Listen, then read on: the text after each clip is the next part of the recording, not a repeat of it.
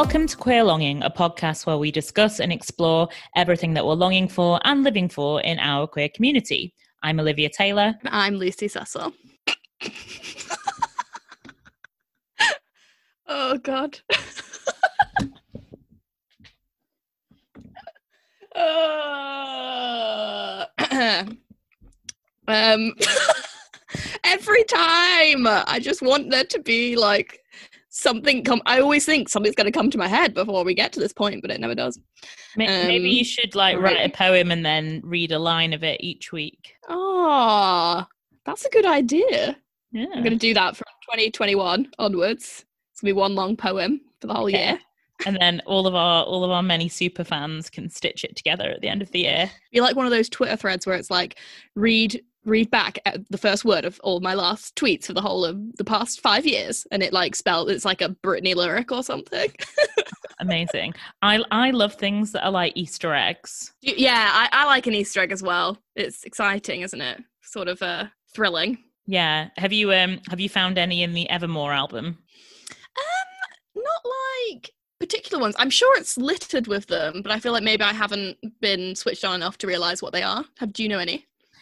Um, no, I mean, I've I've I've seen a few TikToks where people have been talking about um, what different lyrics mean, and right. a few callbacks, I think, to other songs. But I think I'm just going to need to, you know, sit with the album, pen and paper, really just get to town on the Easter eggs, really crack the code, as it were. Yes, exactly. Um, but yeah, um, we are winding down the year on queer longing, and this will be our last ever episode of what has been a roller coaster ride of 2020. Uh, Lucy, how are you feeling about this? to be honest, I can't believe this is our last episode. I know, oh, can't believe it, can't believe it. everyone's saying it, but it's true. Like it is, has been obviously a wild ride. Um, and yeah, I'm just thinking back to like when we first went into lock, lockdown one, and we were like, right, uh, let's like do some like quarantine stuff for the pod and blah blah blah, thinking it would be like a, a you know, not last forever kind of thing. And um, we're still here. So, you know, do you remember that jingle we did with Robbie Williams? Oh yeah. That Let me quarantine you. That wasn't that wasn't appreciated in its lifetime. If anyone remembers Let Me Quarantine You, then uh, message us because you are a true fan absolutely very true. So yeah no i feel i feel like pleased and proud that we've continued to do the podcast for the for most of the year. Yeah we've taken some breaks but everybody's needed some breaks. Um but i feel proud that we have kept to it and doing it and like had a little bit of schedule with it. So that's been nice. Um yeah how do you how do you feel well, I, I was kind of wondering, say COVID ended tomorrow and normal business could resume in every sense of the word, would we go back to how we did it before? I don't know. Well, I think we would sometimes. I think that maybe we wouldn't all the time because, you know, like, I think this is quite a good way to do it. It's very easy. It doesn't like when we were doing it before, I would be coming home, driving over to yours, driving back, blah, blah, blah. And it's like, can be I mean, I liked doing that. And actually, do you know what though? I'm gonna be like gagging to just spend time with people in in rooms. So I probably just will. I'll probably just move in. So that's fine. Yeah. you, and you absolutely must. yeah. So I'll just be sleeping on the LGBT uh, and just recording 24 7. Oh, the LGBT has not got the levels of social action it was um, expecting to get in 2020. It really hasn't. So sad for LGBT.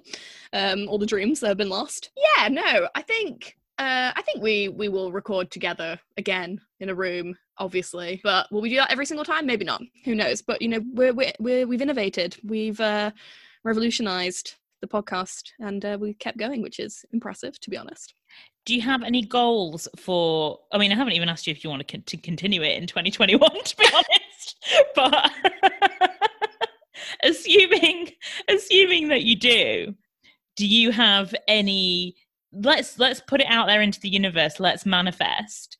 Is oh, there anything yes. that you would like to do with the podcast on the podcast for the podcast next year? Let's covid permitting obviously yeah, okay. Uh, some classic end of year manifestations as we move forward into a, a whole new a whole new year. Yeah, I would like to get some stunning guests on. I think that it's achievable. I think we just have to, you know, hopefully reach out to people and hopefully, you know, get some people on. I don't know who specifically, but it would be nice to have some more guests. It's always like a good time when we involve another person, I think. And it means we can talk about, you know, wider breadth of things and stuff that maybe we're not like as knowledgeable about um, and it's always fun to have other people on. So i'd like to do that. I would love to do another live show because that was to be honest really fun. So uh, yeah. I saw the uh, yesterday i was like cleaning out under my bed like got this box of just absolute crap and i found off like flashcards from the live show like our notes uh, and i was like oh so nice. Have when we, when we had an audience have you noticed my um, queer longing baseball cap on the stand up there behind me? I have. It's stunning prominence in that corner of your room. Very yeah. good. Pride of place, mm. pride of place. Okay, well, this is very good to know. I mean, I think that I echo all of your sentiments. So hopefully, you know, 2021, big year for queer longing. We'll just have to see what happens. but on that subject of future thinking, Lucy, what are you living and longing for this week? I've got a very silly living for but i've seen a few instances of it about and every time i see it i just lose my mind. I think it's the funniest thing i've like ever seen and i'm i'm hoping you've seen it as well. Have you seen the trailer for the kfc endorsed film recipe for seduction? No. Oh my god! Okay this is a brand new lifetime movie like you know so classic like as we would call it sit down movie of the year. Yeah. Um but it like is a, like a hallmark. Yeah like a hallmark but but even lower lifetime. Well not lower but different. Yeah. Lifetime movie. Recipe for seduction with mario lopez playing like a hunky colonel sanders. No i have um, seen this. no i have seen this about like a love affair because they're yeah no i have this amazing bit in it where like because there's like a woman who's supposed to be marrying some like not very nice man, and then there's Colonel Sanders who she's falling in love with, who's just the chef, um, and he's got this recipe, this secret recipe, right? Secret flavors. With and there's this bit where like the, the, not nice guy, uh, yeah. there's this bit where the not nice guy who's like annoyed that he's got this secret recipe and also his uh, woman's heart goes, and the line just goes, "Secrets out, chicken man." just, right. Well, it's so funny but it's completely earnest. Like it's fully like what KFC want apparently. So um yeah, I'm just living for that because it is just golden like complete trash. So just so I just so I can understand this, have have KFC commissioned this themselves or is this just a happy coincidence on KFC's part and they're just riding that gravy train as it were? in that gravy and corn trade right to the right to the box office. Um, they I believe they've like they are like partners in it. Like they they've commissioned they're like part commission I, I don't know if it's commission or they've just put money towards it but they spot they are they are behind it. They are not like against it. It's it they love it. They love it. They love to see it. And honestly so will i. Okay. Yeah no i haven't yeah. seen um, the advert that is what i'm living for Nice. I haven't seen the advert for it, but I have seen. Oh my god! Um, I'm gonna send it. I've seen someone Instagramming about it, and I saw like um like a like a press shot of of the movie, but I didn't know whether it was a joke or if it was real, and you know just sort of like scanning on Instagram. So I'm yet to see the trail. So very much looking forward to that. Now I understand the context of this cultural phenomenon. Absolutely, I will. I'll send you the trailer. Uh, it is uh, insanity um, and it's exactly the kind of thing that you can't tell if it's real or not and what you know what more do I want? Um, so yeah that is what i am living for and i'm longing for. So just today bbc released like all of the queens that are going to be on season two of RuPaul's drag race uk and i'm longing to watch that because it was a fun time watching first season so uh, i think it'll be a fun time watching the next which i think starts on january 14th i'm sure you can uh, confirm or deny that yeah, no, that is very exciting. I too watched um, Meet the Queens, and I think it's going to be another strong year. I, I was really, um, really pleased with last year's premiere effort, and I thought it went really well. So hopefully, I mean, I was discussing this with a colleague of mine who worked on that previous series, and um, I was saying to her just like how nice it is to have something back that is released in like weekly installments as like a competition show because shows like Bake Off, Strictly, all of those things have like done they they do really have like a stabilizing effect on me in terms of like okay this is the day that i do this olivia do it. And you know it kind of like punctuates and situates time and space in a way that this year it's been so difficult to do. So i'm really looking forward to having something that feels like a community experience because obviously it's a show that a lot of you know us and our friends watch but also just like something that kind of marks the passage of time in a real way is very helpful. I completely agree. It is they do they have those kind of shows like you say have really served a even more important purpose than ever uh, in uh, uh, 2020 and on into 2021. Yeah, no, I'm really looking forward to it, and um, I especially laughed my head off when the Welsh there's a Welsh queen called I think Tayce said "Bore da bitches," and I just loved that. so so yeah, looking forward to that. Uh, what are you living along for? I think I've probably got a joint one um, for this week. And what I'm living and longing for is my work in inverted commas Christmas party tomorrow. So basically, it's very, I guess it's very difficult, obviously, to do a Christmas party at the moment. So we aren't doing an in real life Christmas party, of course. But I was kind of wondering how it's going to work. It's like a pretty big team and you know there is we've all been in a zoom this year that's had far too many people in it. It's been pure chaos and just not enjoyable for anyone. Everyone's talking over each other. I mean it's bad enough for two people. Can barely do that. But 50 plus people nightmare. So they've come up with this quite ingenious solution. There's going to be team captains. There's going to be like 10 tasks. It's basically going to be like sort of a, the COVID treasure hunt slash crystal maze Christmas extravaganza. And they've managed to actually make something that I, I, think a lot of people would normally dread into something that I feel like is actually going to be quite fun and good. So I'm looking forward to that. And I get to be a captain, which I'll enjoy because I'll be telling everyone what to do, which will be nice. Um, nice. That's yeah. I had a I had a, a secret pre Christmas meeting about it this afternoon. So it's very exciting. So hopefully, yeah, that'll be like a nice thing to do. But yeah, I need to, as I was saying to you off mic, Christmasify my Zoom backdrop. So I need to get some lights up after this, I think. Mm-hmm. Yeah. Yeah. Um, no, that sounds loads of fun. I think uh, it's it'll be interesting to see like what people do do for office Christmas dues. Like I was uh I was when I left my job in October, I was like, oh, I'd be sad to like, I'll be sad because I'll be missing a Christmas do, which I do actually really enjoy. and I used to organize the one at my old work. Um, so God knows what they'll do. But um, yeah, so uh, I'm very intrigued to hear how Zoom Christmas do's go. Um, obviously, won't be the same, but it sounds like yours has got like a lot of effort put into it, which is really nice. So I hope that you have a lovely time. Oh, thank you so much. I need to try and find my uh, festive headband that has like a Christmas tree on top of it. But you know, it's the kind of thing that's like hangs around all year, and you're like, oh, for God's sake, I don't want this. And then yes. the one day of the year that you need it, you cannot find it.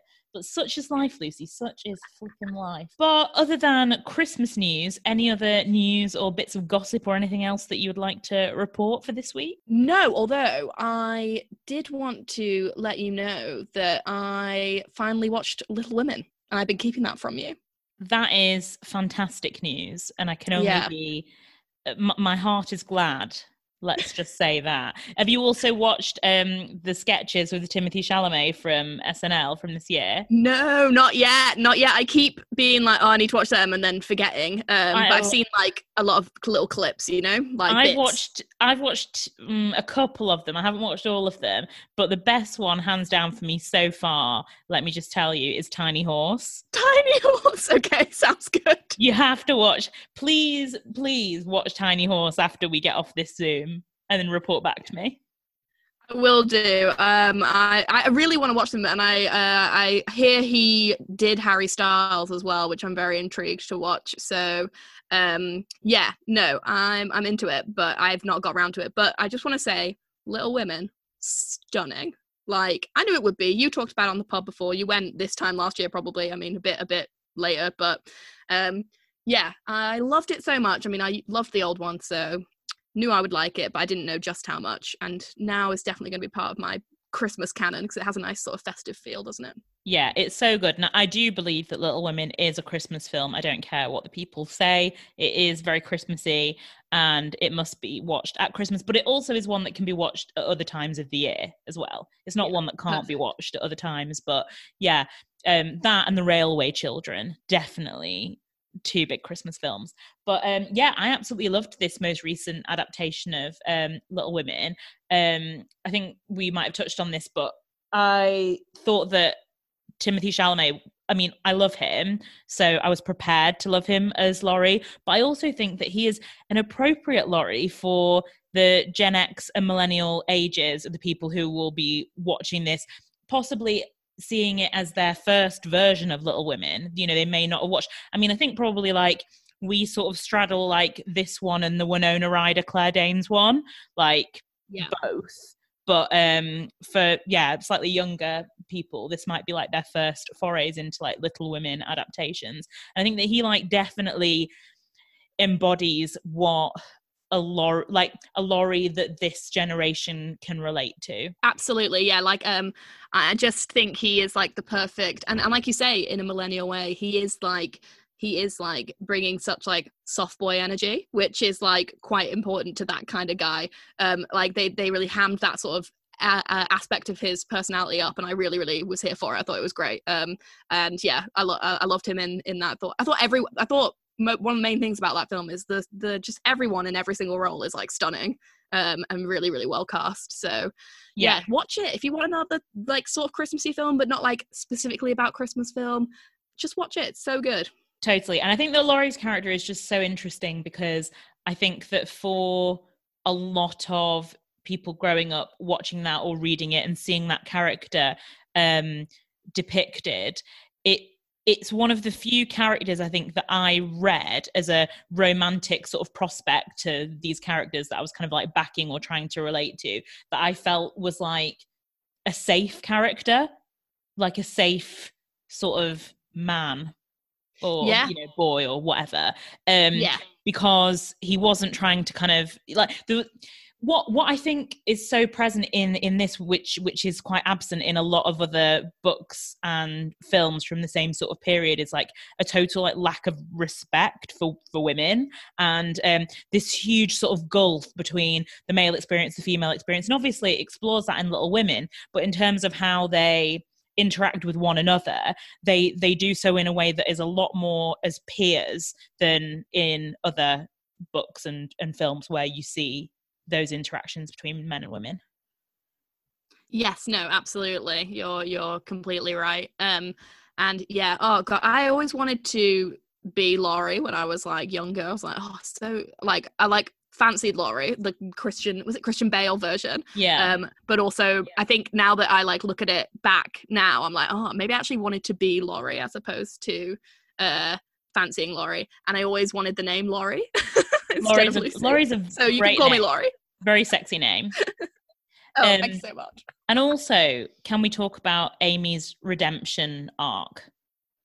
Mm, yeah, her, her road to redemption has been strong in this adaptation. yeah, they did. They did. I'm really intrigued to. We're gonna watch the '97 version again because, like, I haven't watched it for years, and I don't really remember exactly how that how that works. Um, in you know how the how the plot plays out in that. Like, I remember the main bits, but um, so but yeah, no, I thought in this adaptation they really uh let her have like a proper amazing arc and really great redemption, and she just like uh really um grows into such a such a she was no longer a little girl she was a little woman yeah i mean in the 1997 one kirsten dunst basically just plays like a vapid brat and you yeah. don't you don't really see much more than that and she's definitely sort of like situated like character wise as a child whereas all of the other sisters are seen as like little women or sort of like teenagers or young adults right. but she's very much like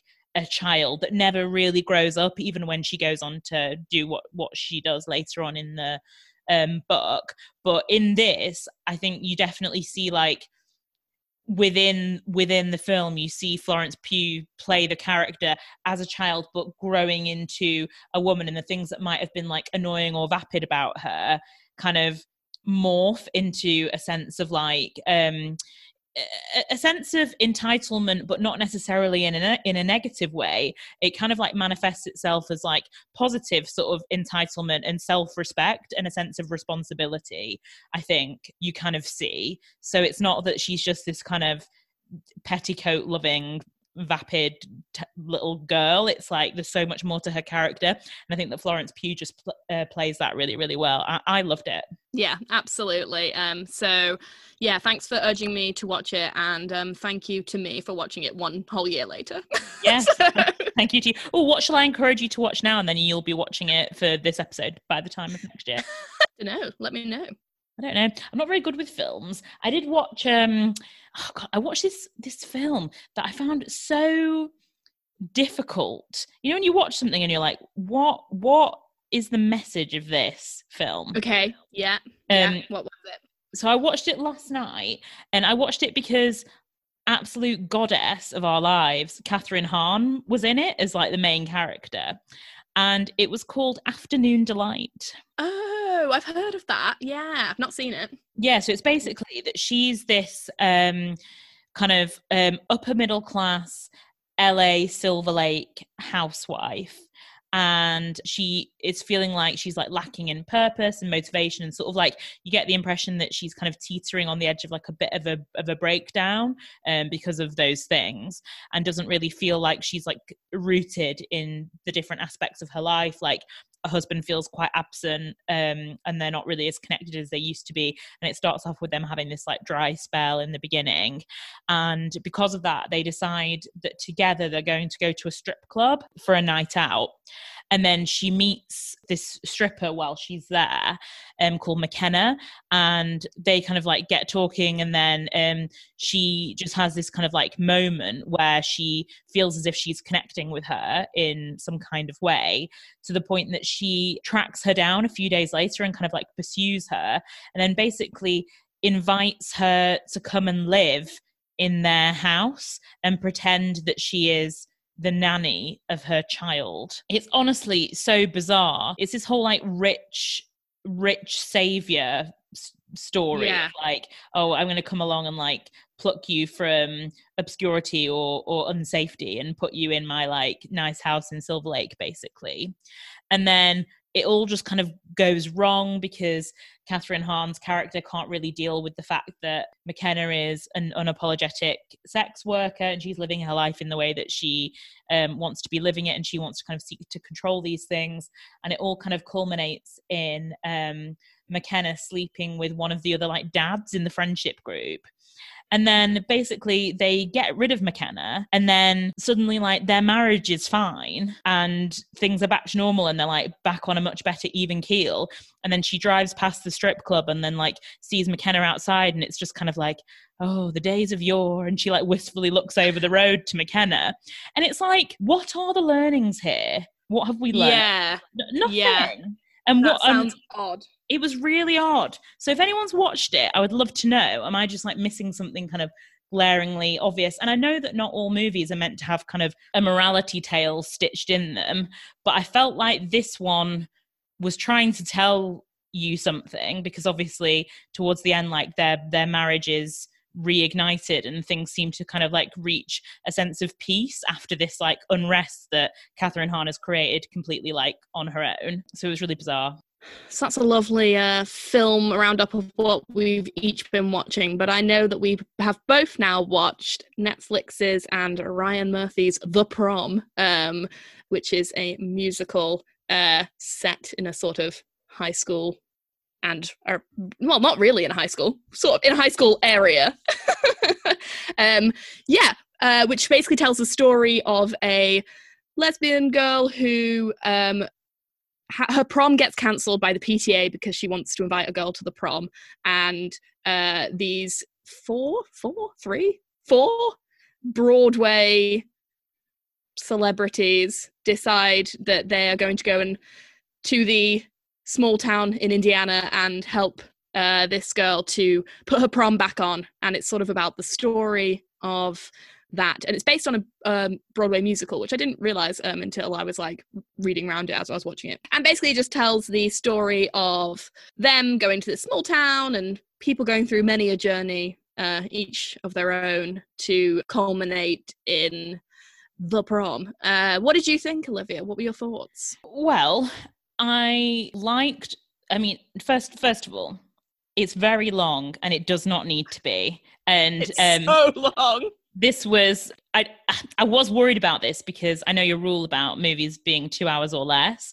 So I, I I did wonder about you struggling with this, and you did. It's not a rule. It's not a rule. I'll I'll watch longer movies. It's just that I think that some of the best movies, and often if I just want to watch a movie, it should be less than two hours. Okay, well, I knew there was something about less than two hours, so I was thinking, will she watch it? But um, yeah, it's it's too long. It doesn't need to be as long as it is, but there are a lot of show tunes in it. A lot. Probably if they release this soundtrack on Spotify, it'll be like 27 tracks, like definitely 27 dresses of songs. Um, there are so many songs. Some of them are really great. Love the one with Andrew Rannells in the fountain. That was fab. and a lot of like great bits. It's a star-studded cast. So you've got Nicole Kidman, you have got Meryl Streep, you've got James Corden. And yeah, we'll get to that. the yeah the the difficulty we have, and we're here again, but this time we're seniors and we're going to rule the school. And unfortunately, the response to James Corden's character um, or, or playing this character was not didn't really go down that well. Basically, um, as far as we know, James Corden is um, a straight guy, and he's playing this kind of like down at heel, quite campy, maybe like better days behind him, middle aged, gay, slightly washed up Broadway star whose star is rapidly fading, let's say. And the script and the characterization characterization does fall back on a lot of a lot of kind of stereotypes and things that sort of one liners that maybe feel a little bit tired. That's obviously not James Corden's fault because he's not written the script.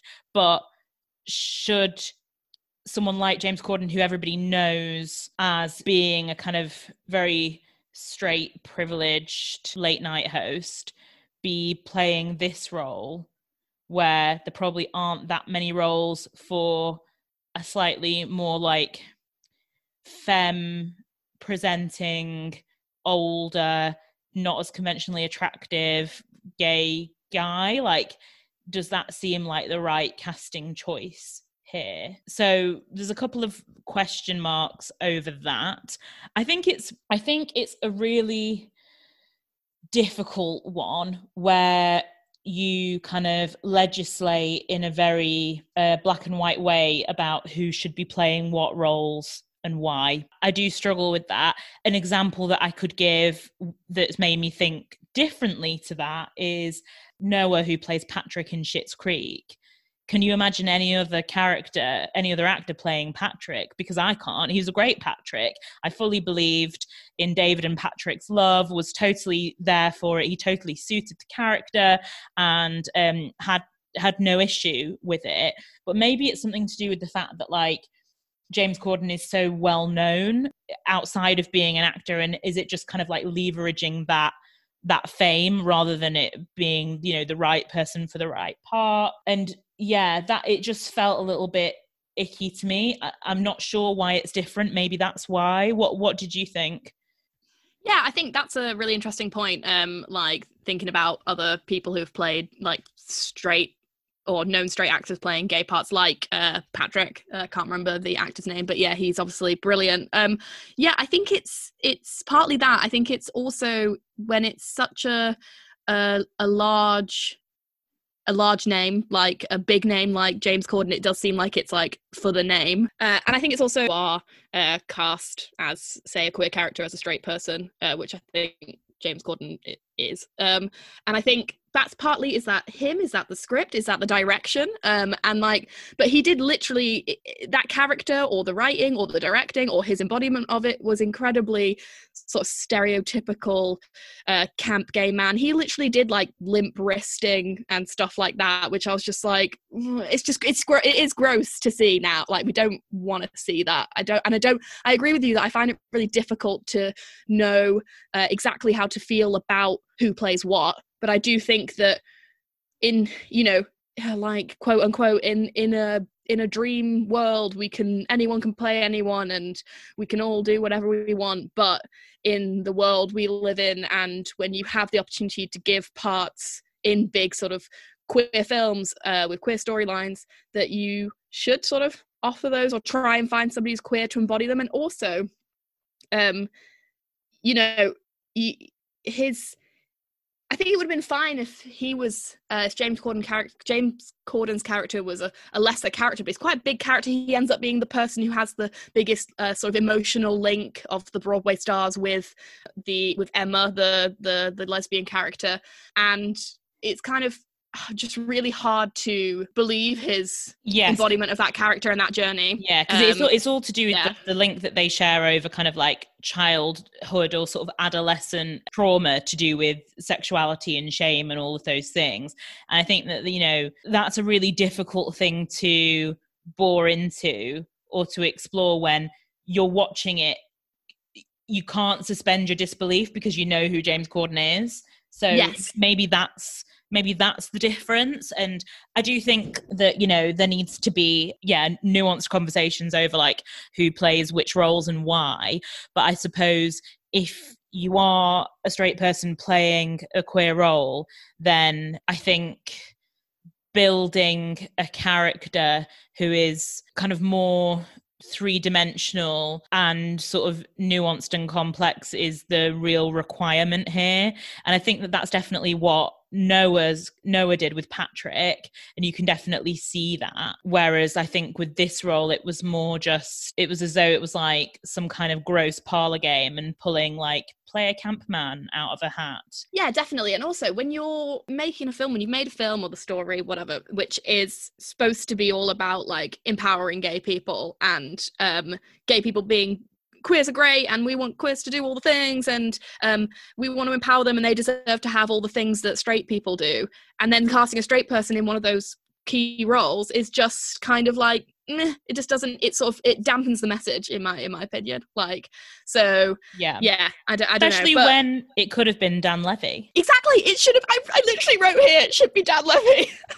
Yeah i mean that's so obvious because he was basically being Dan Levy. He was like acting like Dan Levy or acting a bit like um Nathan Lane, you yeah. know, from yeah. yeah. like yeah, from like Angels in America and stuff like that. He yeah. was being that sort of type of character, and I just wanted to see Dan Levy, not James Corden. So you know. Yeah, I, yeah. I, I think so.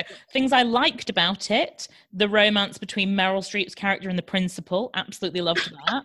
that was fab. Because I I found Meryl Streep's character really unlikable, and I know that like she's supposed to be unlikable, so spoiler alerts and whatever. But uh, she they're sort of supposed to all be a bit like narcissistic, and um, they don't they only go there for a PR opportunity. Um, yeah. And but in the end, they come good and they do the right thing. But even in the end, when they're supposed to come good and do the right thing, she's still reluctant to do it. Like she doesn't really want to do it. She when she's like, peeking at some magazines instead of giving her credit card over for like paying for the prom and stuff. Yeah. I just found I was just like because I, I, love I love Meryl, but I was like, come on, like I think that was just really to create a sense of drama and that she'd like finally got over her issues with not being helpful. I think that was what that was just yeah, I just, I just don't know. But I did like their romance. Uh, yeah, with her I liked and, their um, romance, and I liked he, that there was like a bit of an age difference there. That was cute, and that you know Meryl is a vibrant lady at, at seventy one, and um, yeah, I thought that was really nice. I did, I did feel a little bit kind of emotional towards the end. I mean, the whole the whole issues around you know coming out, families rejecting you, wanting to be normal, invert commas, whatever that means, blah, blah, blah. All of those, all of those kind of struggles that I think, you know, we all go through to a lesser or greater degree did feel very kind of like close to the wick in some parts when I was watching it. Like it's very sort of like reminiscent of a particular time in, you know, my life. So watching that was kind of like emotional in a sense and then at the end when you see them all dancing and you know they are at the prom together and it all kind of like works out i did feel quite emotional because i thought when have i you know despite what you might think about the movie as a whole and the characterization of, of certain characters in it when have you seen two teenage lesbians being centered in this way. When have you ever seen a, a, prom where the main sort of characters at the prom are two girls who are going together? Never. I've never seen that. No. You never really see two girls dancing together in a romantic way. You never really see a kiss especially in teen movies between two girls, especially. And it had all of that. So, despite its flaws, I felt like I'm more glad that it's here than I'm not. Yeah. Okay. Yeah. I do want to sort of. So, there were a couple things that, like, annoyed me in the in the same way as, and I think this is only to be fair to our uh, critique of Happiest Season, uh, in the sense that there were some similar things happening in terms of like the the coming out uh, arcs and stuff, and like in the sense that like it really bugged me that when James Corden's character finally like his mom comes to say, "Oh yeah, like uh, it's all good," um, she she was like, "Oh yeah, but your dad's not happy about it still. Sorry, lol." Um, and like so it was like, okay, you get you get you get half the package, you don't get a full acceptance, fine. Um, and that also right at the end when uh, oh no, it really bugged me that in it right a couple things. It really bugged me that initially they're the the, the girlfriends Emma and is it Alyssa they're like secretly been going out for a year and a half. I was like, why is it a secret? That really bugs me. Like, I get that it's, you know, plot point had to happen, but like, it just is again, it's like another hidden relationship char- like characterization of of lesbianism um and then it annoyed me that I, I got the you know alyssa's character has all these pressures etc and these are things that do happen blah blah blah and we have said we said that about happiest season but we also said that we were sort of done with it so you know i'm just being fair to that point that we made before and it did annoy me that right at the end right at the end when they finally kiss like her so her mom alyssa's mom comes around to it all and it seems all nice and lovely and stuff right at the end they have a kiss and as soon as they've kissed Alyssa turns around to look at her mum for like approval and her mum nods. And it's that same sort of thing of like, oh, I still need your approval for this to be okay. Um, yeah. which, I, which was very obviously like was the thing of her character needing approval. But it's sort of that, I just felt it was, it's that thing again. Um, and that, that annoyed me. It is that thing again. I also think had it not been for happiest season just before i think we probably would have given that a bit more room than maybe we are because i think that the, the, the big difference here i mean it's still not nice to see that obviously but i think that the, the big difference here is that these characters are supposed to be 16 you know they're working all of this stuff out for the first time. They you know haven't fully even come into their sexuality yet. They don't they've never really had relationships. They haven't gone off to uni or had a job or had any of these sort of like forming life experiences whereas harper and abby's characters are seem to be in their at least late 20s living in a separate state cohabiting fully functionally fully functioning adults. They've had you know many relationships prior to this and I just think that it's a different level of expectation that you have to sort of put onto a depiction of like a 16 year old girl. Yeah, that that yeah, that that's fair point, definitely. Um uh yeah, I mainly was like I didn't understand how we were supposed to believe that Emma, the main character, had such incredible um self-esteem and ability to stand up for herself when she had seemingly she'd been like she had like no fam she'd been like out out like turfed out by her family, apart from her, her, grandma, I think who she lived with, or her aunt, her aunt, and she had like no friends. She had no friends in it. Apart, and then these like Broadway people come along and are her friends, and then she's all of a sudden like really bonded to them in a way that I didn't really make sense. But I just I, I found that a bit like, why didn't she have any friends? But like, which is sad to me. Yeah, I don't know. I found it. Yeah. Found it. I enjoy. I enjoyed it to a point, but I also was not enjoying it. Um, but I uh I thought there was some good bits and some bad bits. I thought that Andrew Rannells was was really good, Great. very funny, and I loved all his his constant bring back joke about Juilliard. I thought that was really funny. yeah, I mean Andrew Rannells is brilliant in everything. I love him, and, and yeah, in every Ryan Murphy thing ever. yes, um, but his his song in the fountain, I was just like really happy to have that one on one time with Andrew. So, um, I think you know, I think I think I would recommend it you know it's not a waste of time to watch it. It's like a fun entertaining thing to watch. You know like like everything there are um, opinions to be had and we've got them. So there you go. Um, we've also been um, doing a little bit of watching of anne plus which is a recommendation from a mutual friend. So anne plus i don't even know if that's even how you say it or if it's just anne but it's anne with a plus sign after it. Yeah. Or is it anne and? It could be. It could be. Yeah. i don't know. Mm. and the reason i don't know is because it is a series from the Netherlands and um, it basically charts the life and times of the main character Anne plus whoever she happens to be dating at the time through her early 20s living and loving in Amsterdam. And if you are missing European mini breaks um, if you're missing going to every single gay bar in Europe over a four day long weekend if you're missing just having all those little tiny beers, then Anne Plus and and Anne is for you.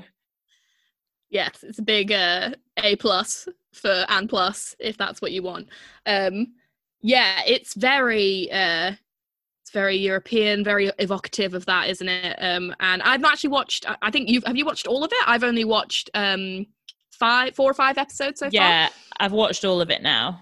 Well, there's there's series one on um on Channel Four, and I think that they've acquired the rights to series two but i think they were filming that in february so i don't think it's i don't think it's out yet or maybe it's not like dropped in the uk yet but um i'd never heard of it and i never would have found it if it hadn't been for um our friend recommending it no, yeah, uh, very very grateful to that recommendation. Um, yeah, no, it's it's great. It's just it's like proper like they're only like twenty minutes long, super like digestible really just like great sort of like young people dating show like person going through all the the trials and tribulations of dating and working and like friendships and trying to manage all of that and like living on their own and stuff like that.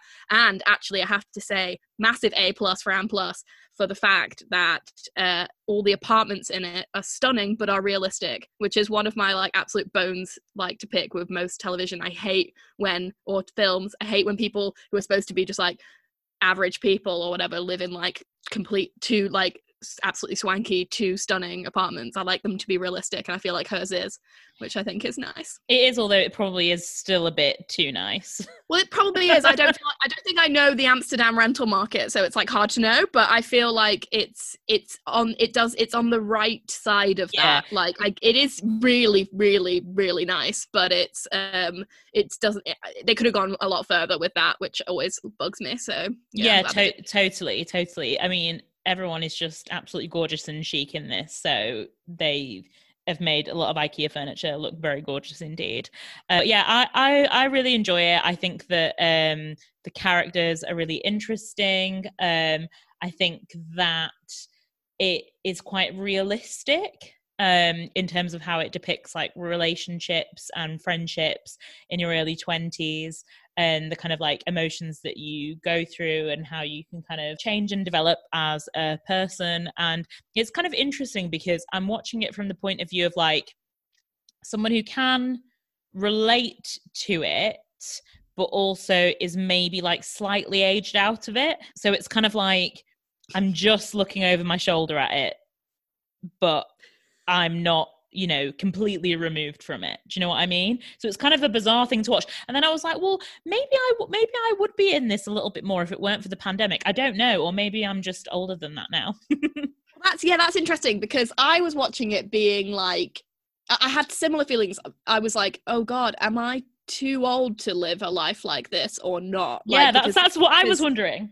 Yeah because i i think I, I found it like it was a life i would quite enjoy apart from like the you know sad bits of it and stuff. It was quite vibrant you know like cool job lots of friends going out a bunch and like doing stuff and whatever. And i was like oh yeah would would love that for me. And then i was like oh god but she's like 24 am i being ridiculous? Have i got to am i should i not want that? You know what i mean? So yeah no i i i, I agree. It's hard to know where we situate in terms of uh and plus. Well i think it's okay. And do you want me to tell you why Oh, please, yes. Well, there's a bit where some of them are swiping on Tinder and they're going through a couple of like potential suitors, and one or two of them are 30. So it made Woo! me think we're still in that space. Phew, we're still in the bracket. I mean, hanging on for dear life, but still, no, it's there. okay because the last year, as everyone knows, doesn't count. So um, we're all a lot younger than um, we uh, appear to when them our stats show. And also, as everyone knows, or most people should know, when you're queer, you're like, what did we say? You're like five, six years younger or something. definitely minimum. Yeah. Yeah. Um, So we are Anne plus. Anne plus Yes. is us. I also even did the maths. I checked when she graduated, the actor who plays Anne, and then checked it against when Anne came out, which was in 2018. And I worked out she's probably a couple of years older than who she's playing. And anyway, I've come down on the fact that she is minimum 28 now, which makes me feel fine. Okay, good. good to know. Good to Yeah. know. So I've But yeah, hi- highly recommend. Good, Yeah, good show, definitely. that work behind the scenes, the math. So, Olivia, that is what we have been watching. What have you been listening to? What is your track of the week for this week? Well, Lucy, it wouldn't be our very last pre Christmas, but last episode of the year podcast without mentioning a Christmas song.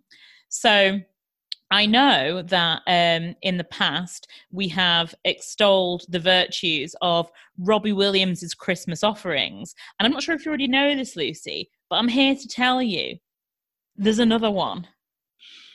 Yes, I do know about this. of course, I do. So um, this time, the new single from the new Robbie Williams Christmas album is "Can't Stop Christmas." And when it comes to Robbie Williams, you absolutely can't. It has such lyrics as, "So, what are we to do about your FaceTimes and your Zooms? There's a room inside my mind, and it's always here for you. You can't take away our season like you can take away the wise. Santa's on his sleigh, but now he's two meters away." Honestly, Robbie, you're killing me. honestly, stop it, Robbie, but also don't stop. well, and you and he can't stop it because you can't stop Christmas. yes, stunning choice there, Olivia. Um, I I hope that Robbie Williams will grow into his into his years and produce more more more Christmas songs every single year because he keeps he just keeps on delivering. He really does. I mean, I was um, listening to him on Table Manners this week, and he's just he's just amazing. And he was talking about this this game that he used to play with the other members of Take That, um, called King Nan, where Okay. basically they would challenge one another to um eat like really like spice like like they get they get a curry delivery like a takeaway and then different curries would correspond to like different levels of points based on how spicy they were and it goes like all the way from like the spiciest one to like a korma or whatever. So um that's how they did it and then you had to finish your dish and then whoever accrued the most amount of points um over like x period of time would be crowned king nan um and if you are king nan you um are the king and everybody for i think so so many hours has to do exactly what you say as king nan. And you're awarded the trophy which is a nan bread that they would just like varnish to sort of mummify it over time. And it would just be passed from like one band member to the next by way of um you know physical accolade for their for their efforts. And i thought this is probably the most bizarre thing i've ever heard on a podcast. And he said that it was the first and only time he's ever spoken about king nan publicly. Um, but there you are. That's the scoop. The king the big king nan reveal. Oh my god. I love that. I wonder i love like people's you know little things they have and like whatever i love sh- stories of weird shit like that i wonder who was left with the king nan before the big break like who is king king nan eternal Yeah, he said it was like mainly the other two. So who are the other ones in Ca- in Take That? It's Howard and jason Jason. Yeah. So Yeah. those two would mainly be King Nan.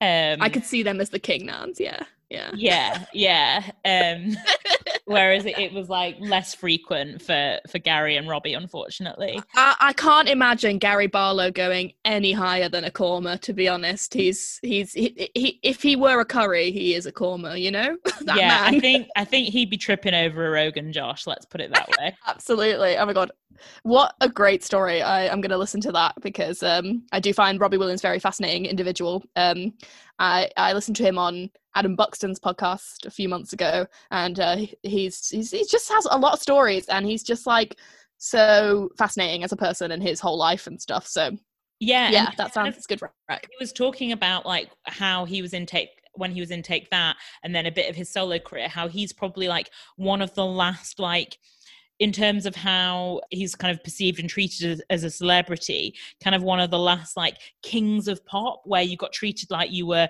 a king and like wined and dined and private jets and all those things. But now, because you don't get the same money from album sales and single sales, it's like a, it's a totally different experience. So he was kind of talking Definitely. about that, about how he's one of the kind of last old boys of that, I suppose.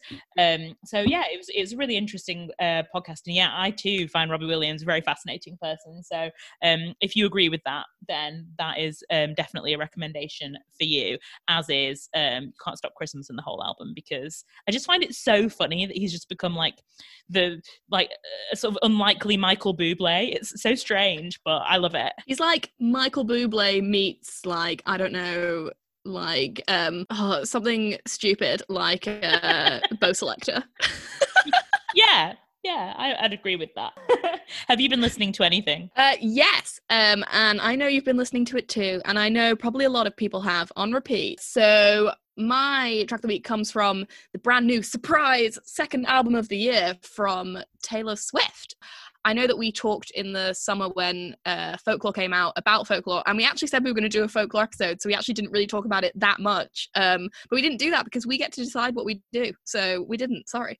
Um, and now she's only gone and done it again and released another album, very much of a similar uh, sort of vibe as Folklore. This one is called Evermore, um, and oh.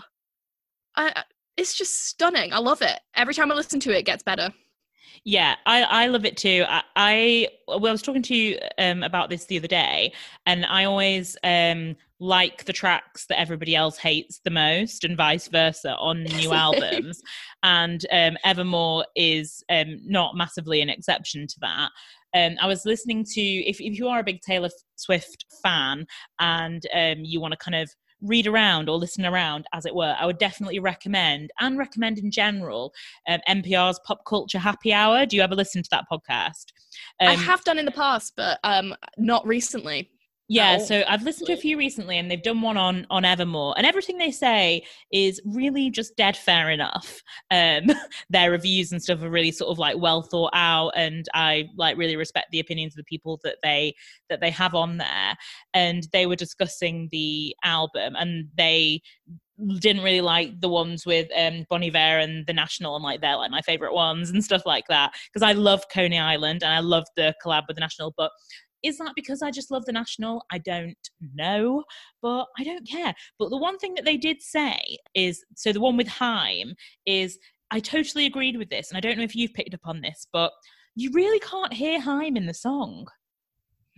I agree. Um, I was like listening to it just today and being like, but which bit is them? and I'm, I'm not sure which bit is, or if they just i mean there's the bit where like they one of them talks like and then there's like is it just that they're playing the instruments? I don't know. I think that they're like doing backing vocals on it but like super faintly. Yeah. Yeah. Yeah. And they must have like written it together and stuff i guess. Um but yeah no i agree. Very strange. Um but I, I, do think that this album is like it's a great parcel with folklore i think that it does a lot a lot of the songs sound like songs from folklore but more fleshed out and like better versions yeah. of the some or, of the songs or some kind of like call and return between the two albums yeah. absolutely yeah and i think that like um i loved folklore but there were probably a couple songs on folklore I would probably skip, maybe if I was doing an album listen, but I probably wouldn't skip any at the moment on Evermore. So I think that's a testament to it. I I love it loads. I think it's like got richer like storytelling. Obviously, she's all about this telling people stories now. She wants to sort of delve into that, which is like great. I think it's a good vibe for her. She's stepping away from like more like I guess mainstream poppy pop and like more into sort of like alty folky pop, which um I you know love to see because I do like a bit of folk, so it's all right by me. One of my favorites is actually, and I think will be my track of the week, is one that like um, a couple of people I've spoken to about the album were like, oh, that one I didn't like at first, but it's growing on me. Is Cowboy Like Me, which okay. um, I just love because obviously it's the most one about cowboys, and obviously I love cowboys. it's got a real sort of twang, like twang to it. It's sort of just start it starts really abruptly and i kind of like that and it's um just nice and sort of romantic and soft and i don't know just really really enjoy that one so that's probably my track of the week. Why isn't orville Peck guesting though? Yeah oh oh don't. That would be because it'd be too good. Yeah it would be too good. Do you think that this is going to be a trilogy? I've been hearing rumblings that people think that it is I can see that um, because things often come in threes, don't they? And I think she's not done yet. Um, as she said when she released this one, she's like, "Oh, we just couldn't stop writing songs," um, and I imagine they're probably still writing them. Um, she seems quite sort of unstoppable at the moment, like a, a big snowball gathering snow and speed through the glorious forests. So on, on her um, Christmas yeah. tree farm on a Christmas tree. exactly. um, yeah, I mean, and I, I for one will be there for it. I'm here for it now, and I'll be there for it when it comes, if it does. Um, I am, I'm really enjoying what she's doing, um, and I hope she keeps doing it. So, uh, yeah, big thumbs up from me. And I've got a couple of podcast recommendations for this week. So I listened to one of the most recent Armchair Expert podcasts, and they had Shawn Mendes on, and um, he was talking um, a lot about his music, how the past year has gone for him in terms of like being a musician during the pandemic. Um, Camila Cabello, um, who seems to be very happy and very much in a massive love spell with, which is really cute for them. Um, but also interestingly. Dax Shepard brought up the fact that Shawn Mendes has been a lot of speculation around his sexuality, and people have been calling him um, gay for a long time. And I didn't know this, um, that people have been like saying this. And he was kind of asking him, well, how do you navigate a situation like that as um, a young guy? Because obviously you've got a massive following and people are looking to you. You um, are straight, but you don't want to be seen to be kind of being disparaging or to be homophobic by denying that you're gay. But then also, there's all of this speculation while you're in this relationship and you want to kind of correct people. But how do you do that in a way that feels right um, without kind of um, alienating or upsetting people but also like being true to yourself and i think um it's just kind of an interesting situation to be in because i, I didn't realize that was like a thing with with Shawn Mendes that people were, were saying that. So yeah, and Shawn Mendes was talking about having um, quite a few gay friends who in the course of their lives have been harassed or attacked for their sexuality. So you wanted to kind of um, stand up f- stand up for them and to be a voice for them but obviously how can you be a voice for something if you're not that thing that you're being the voice of? And i think it's quite an interesting an interesting conversation because i didn't realize that was like a thing that people said. People are so weird aren't they? Like why would you obsess over that? It's just no it's it's it's a strange thing isn't it? But i, I did know that because i it, i think there's the whole thing is like that people say that both him and camila cabello are actually like queer but that they're like each other's beards, beards. or whatever. Yeah. So um i have heard that um and yeah it's, it is an interesting um like position to be in like you say but i think it's like i mean personally as a queer person i don't i wouldn't be offended by him being like no i'm not gay i'm straight. Like, um and i, I but i you know but it is but it is interesting that that that that's a what that's like that's a yeah know, i think that if you're like in your really early 20s though and you're trying I am Olivia because I'm 6 years younger, remember? Oh, you, I'm sorry. Yeah, you're you are. You're the same age as Anne plus. Um Yeah. I think if you're kind of like that that age and you know everything for people that age can be like a bit in flux or like a bit uncertain it can be difficult i suppose to always like know that you're doing the right thing and like supporting people in the right way. So i don't know i thought it was just kind of an interesting conversation that they had. And i also listened to the most recent grounded by louis theroux and he had on absolute icon. I'm such a big fan rylan clark neal. Did you listen to this? Actually, no, no I, I'm, I'm, I'm about 20 minutes into it. I haven't listened to all of it yet. I didn't get around to it, but um, uh, yeah, what a what a complete icon and complete hun of the ages deserves everything and more. I, I totally agree. I mean, I've been obsessed with Rylan for a number of years now.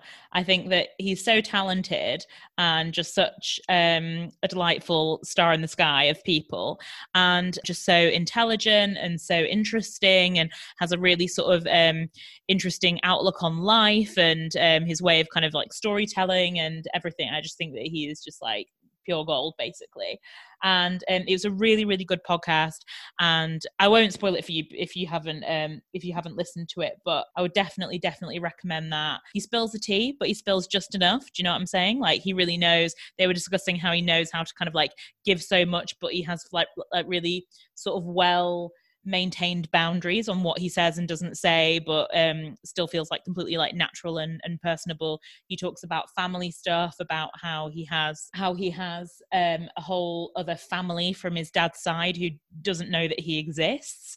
And so now i'm wondering if i'm rylan clark's sister which i wholly hope is the case. So rylan if you're listening if you know it's me please tell me because I love you. You'd be happy to know. Yeah, absolutely. That would be stunning for you. Would love that. Uh, so I actually I haven't listened to any um, podcasts really. I've actually been quite behind on my podcasts. I've noticed them all like stacking up, and I'm like, oh god, when am I? I, I just I don't have the same sort of schedule. Although I have literally infinite time. I don't seem to have the same type of time when i would usually listen to a podcast. So Yes. uh, i'm not listening to them as much. So i need to recalibrate how i do my listening. But anyway uh, but i have read a couple of books um, which i thought i would mention. So i read bluets by maggie nelson um, which is just like a really sort of very easily digestible sort of short very short paragraphs collection of maggie nelson's like thoughts and sort of relationship with the color the color blue. And uh, she is obsessed with the color blue as becomes very abundantly clear in this uh, book. And she sort of weaves like um talking about different bl- the the her relationship to the color blue really really beautifully written. Also with sort of talking about the end of a relationship and also her relationship with a friend of hers. And it's just it's it's really um really digestible really well written. If you like sort of people's ponderings about life relationships um, and the color blue then you'll really enjoy it. Um, i found it very easy to read because it's so easy to just pick up put down um, whenever you want. So i would recommend it. It's a really lovely book. I mean and it just is like a stunning actual book if you want something that just looks good on your shelf which i always do. So um yeah so i read that. So that's uh, one right. I also read uh, the appointment by katharina volckmer. Uh, i don't know if you've heard of that. Um I bought it because um, it's a. Have you heard of the publishers uh, Fitzcarraldo? They do all the. I mean, you've definitely read. They do all the really. Oh yeah, yeah, yeah, yeah. The blue. Yeah. so they had a um, sale on in October, maybe, where it was like you could get five of their books for 25 quid or something, which is really good. Um, and that's where I got Box Hill from, which I've talked about. You've read Hurricane Season, which is one of their like main Yeah. books that they sell. Um, Drive Your Plow Over the Pone- Over the Bones of the Dead, which I've also read is theirs. Um, but yeah, so I bought a couple, and one of the ones I bought was The Appointment. Um, and uh, I'm just going to read the little blurb for it because um, it's like it's basically it's it's literally one long monologue um, of uh, a person at an appointment with their doctor and them just going through like uh, musings on their life um, and sort of re- you reveal the reveals more of their character as it goes through. I'll just read this little blurb. In a well-appointed examination in London, a young woman unburdens herself to a certain Dr. Seligman. Though she can barely see above his head, she holds forth about her life and desires and her struggles with her sexuality and identity. In a monologue that is both razor sharp and subversively funny, she takes us on a wide-ranging journey from ultra sexual fantasies and overbearing mothers to the medicinal properties of squirrel tails and the enduring legacy of shame.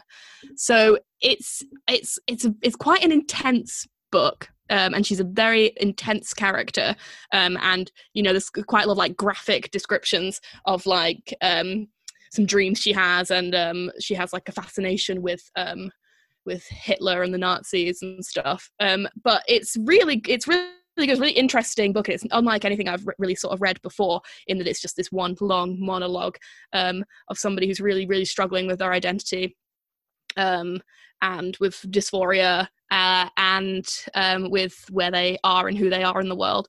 Um, so yeah, I'd recommend that if any of that sounds interesting to you. Um, it's very, sh- it's quite short, so it's easy to sort of get through if you know what I mean. Um, but yeah, those are the two books I have read. Have you read any books? Um, I read one book, and it's one that I recommended at the beginning of our live show, which is um, called Queer Intentions by Amelia Abraham. And I finally finished it after ages um, of, I don't know, but I just finished it. And yeah, um, yeah I think that, you know, so much is, ha- I mean, so much happens every year when it comes to um, queer culture, queer commentary, queer laws, all of these things that kind of affect us at such a rapid rate every single year that already there are things in this book that are probably outdated in a sense. But it's definitely a snapshot in time of where things were kind of maybe um, last year, but it's also like interspersed with Amelia's personal experience of, um, you know, life as a queer person and growing up um, within that kind of context. It speaks about relationships and um, kind of what she's learned and how her identity sort of fits in or juxtaposes with um, those of her subjects and I thought it's it's a really interesting sort of format because it's like weaving journalism with her own sort of like personal experiences um, as well. So it doesn't just read like a kind of sort of dry nonfiction book. It's kind of um, sort of part memoir, part sort of um, journalistic kind of interview based uh, book. But yeah, it's it definitely speaks to the kind of vast and varied ways that you can um, explore queerness and queer identities. And it, it kind of explores um, the idea that queerness is super mainstream or how it might have been mainstreamed. Like she goes to a drag con, for example, and um, speaks to drag queens about the kind of pros and cons of something like that being so commercialized and speaks about pride and um, yeah um, different um, people's experiences from kind of an international perspective as well. So it's quite broad ranging and i think that you know um, yeah if you're looking to have a bit of a snapshot of all of those things then um, it's an interesting book. And also a really great jumping off point if you are um, maybe maybe sort of new to that kind of world and you want to kind of um, get a bit more um au fait with like different people that you could follow on Instagram or people's books to read or interesting active activists or events, all of that kind of stuff. It really kind of provides um, a bit of a starter kit to all of that stuff as well. So um, yeah, I, I enjoyed it, and I think um, as well I was um, in a space where I wanted to read something that wasn't fiction. So if you are looking for something that is queer but not a novel, then I'd recommend it. Nice. Yeah, sounds good. Sounds like a good sort of like encyclopedia of queer bits. Yeah, and she's also very kind of um self-deprecating and, and quite funny. And it, it begins with her talking about um, this whirlwind romance that she has with this woman who lives in sweden and how she basically dropped a whole life to be with her and then she managed like four days and the relationship just completely disintegrates and she has to come back to london and rebuild her whole life again. I mean we've all been there oh man! But no, she she speaks about it in um, quite a devastating but quite funny way. So um, that's in there as well. So, from stunning books that we love to see on the shelf to things that we wish had a very short shelf life, it's time for. I don't agree with it. Olivia, what do you not agree with this week? Well, I have to say that I absolutely don't agree with um it's something that I've seen on Instagram. So let me just find it. So um there's been a lot of talk about um the disparity between the way that um London is being treated going into tier three as the North has. I'm not going to talk about that because mm, I refuse to. because I'm I'm just not. But um, there's been a lot of talk about that on Instagram. And off the back of that, there's this woman that I follow who said that basically she was uh, she was sharing certain opinions about that, um, and then it got onto the subject of talking about what people who aren't from the north like like questions they have genuinely asked people from the north right? And so okay. she create she created one of those like boxes where you can like put it in and then she like shares it with her followers. Yeah.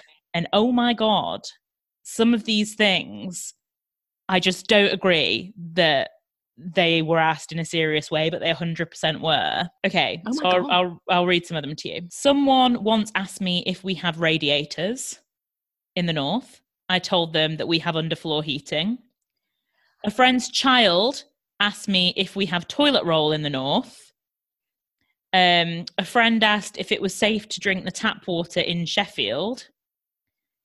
Do people from Newcastle like sushi? Why don't you have a British accent? Oh, you're too God. smart to be from Manchester. I, ah! I once visited. I once visited Newcastle, and it was so developed. I was once asked if there were hairdressers up here in Birmingham. I once got asked in a supermarket if we had boil in the bag rice. I've been asked if we have a toilet indoors if we have nice outdoor spaces, because people thought that it was just grey and industrial, do we have proper plumbing or do all houses have septic tanks? And someone um, said to her at uni that she couldn't believe that we were allowed so close to cows because in the countryside you can like walk in a field where a cow is. And her mind was blown that you could like get that close to cows. Like she thought it'd be like too dangerous. She'd never seen that before. So these are all the things that I don't agree with. Oh God. Honestly, this country. Jesus. That is horrendous. That is so infuriating. I'm like wildly infuriated by all of that. Um yeah, that's wild. And also just like obviously there's so many things to say, but the main thing I want to say is get your mind in about the water because our water is 1 billion times better. so really is so fresh, so clean. yeah. Um, wow. Okay. Yeah. Very, very good one. And I also do not agree with it. That is insane. Yeah. A bumper. I don't agree with it to round off the year. Um, how about you, Lucy? My I don't agree with it actually comes off the back of um, I was reminded of it um, when I was watching Anne Plus, uh, the, the program we have been talking about. Um, I, I, I don't agree with mugs that have stupid handles. Did you clock those mugs one in her, one of her offices? Yes. I thought right, okay, so I was wondering was that meant to be like some like satirical nod to working in like a creative agency or in media? Like was it meant to be kind of like poking fun? Yes, I, I think it was, and I've I've decided it has to be because otherwise it's just like criminal. Um, so they um, I think these mugs are hard to explain. Maybe we should post a pic of them it's when we uh, like, when this episode goes live. Imagine like you holding a cup of tea like a beaker, like a sippy like a sippy beaker. It's like that. Yeah, sippy cup. Yeah. They look like um they look like some sort of weird like um exercise like weird dumbbell but they're not. There's also like a mug in the middle for your espresso. So um yeah no just so bad. And it reminded me that i really really dislike a mug that has a shit handle because we can't we don't have time for that. We we need to be able to drink the tea or the coffee or whatever you uh, decide to have. Um but i and i can't abide you know, like all these mugs that have like just tiny little handles, or even like really big ones, or oh, just I don't have time for it. And the the the epitome of that that mug is that mug on Anne Plus. So yeah, that is my. I don't agree with it. Simple, yeah. but you know, don't be coming at me with a bad mug. Yeah, and if you do want to have a better mug in your life, might I recommend our very own queer longing mugs, which are the perfect proportion. Absolutely. Um, we should, you know, if you want one, just DM us, get in contact, email us a little order. Uh, we can't tell you how much they are because I don't actually know, so it's not helpful, is it? I mean, they're definitely but, um, they are available. Definitely less than twenty quid.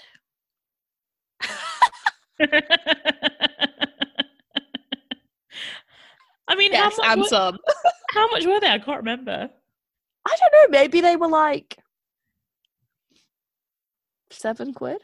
No, maybe they were more than that. Yeah, I don't remember. More. I can't remember anyway, whatever. Um, yeah, but whatever. speaking of excellent mugs, I wanted to mention this on last week's podcast, but we didn't record one.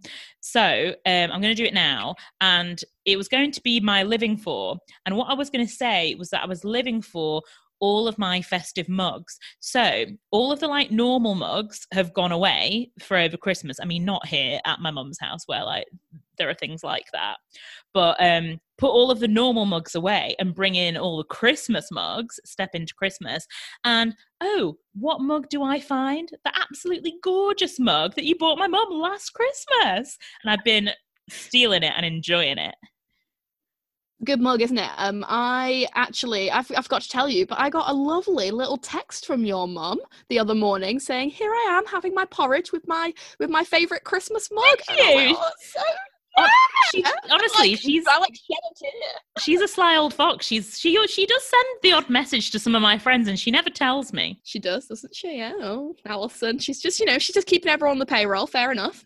Um, no, absolutely, that, that's very nice. No, she's very into porridge at this time nice. of year.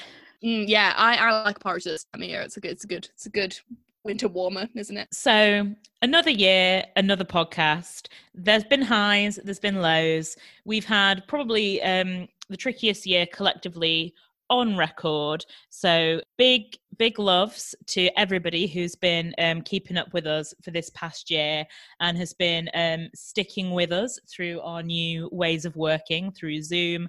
And, um, you know, we hope that we have provided a little bit of levity to you, but at the very least, just a bit of, you know, background noise to kind of help you along your way and hopefully into a better and brighter 2021. I, like you've said, uh, have absolutely relied on this podcast to get me through quite a lot of these weeks and months. So it's definitely something that I don't take for granted.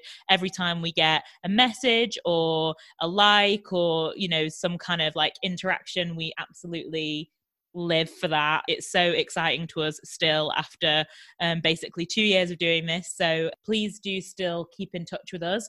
We'll be having a bit of a break over the next couple of weeks, but rest assured we will be back um, in January 2021.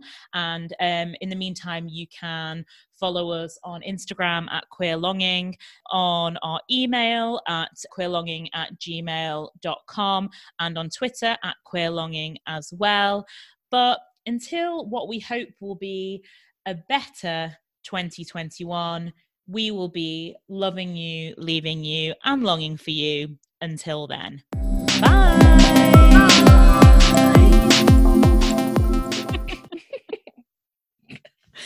um, okay, right. Should we just stop it? End the podcast. Stop it.